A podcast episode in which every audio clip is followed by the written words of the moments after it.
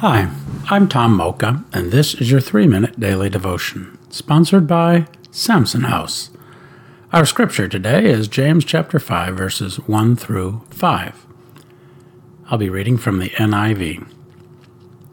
Now listen, you rich people, weep and wail because of the misery that is coming on you. Your wealth has rotted, and moths have eaten your clothes. Your gold and silver are corroded. Their corrosion will testify against you and eat your flesh like fire.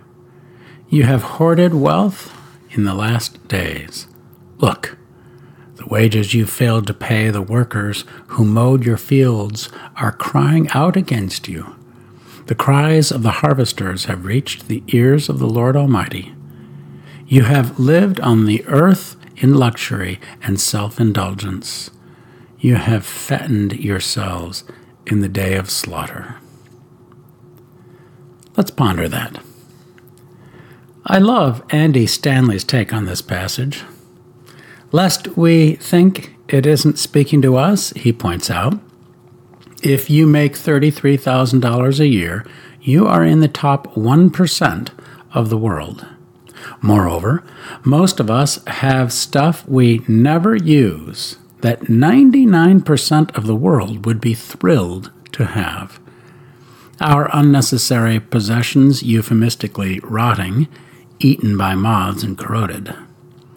He notes how difficult it is these days for adult children whose parents have passed and left all their stuff to sort through, most of which is thrown or given away.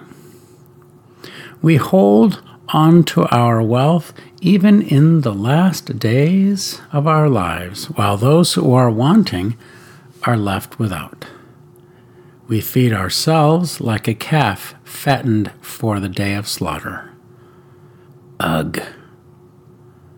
It needn't be that way, however. One of the best ways to deal with our possessions is to be thankful for them. A good practice is to scan your living area and give thanks for what we see. Do it. Do it. Truly, do it.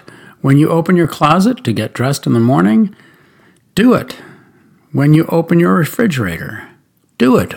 When you open your cabinets and drawers, your garage, your car, and your wallet. The point isn't guilt or shame just practicing a practical thanksgiving. Try to do it daily for a week.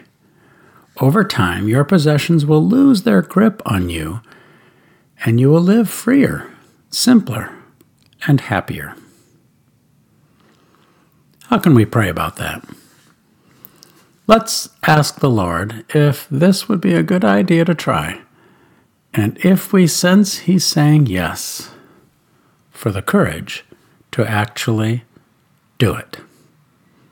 Thanks for listening and have a great day.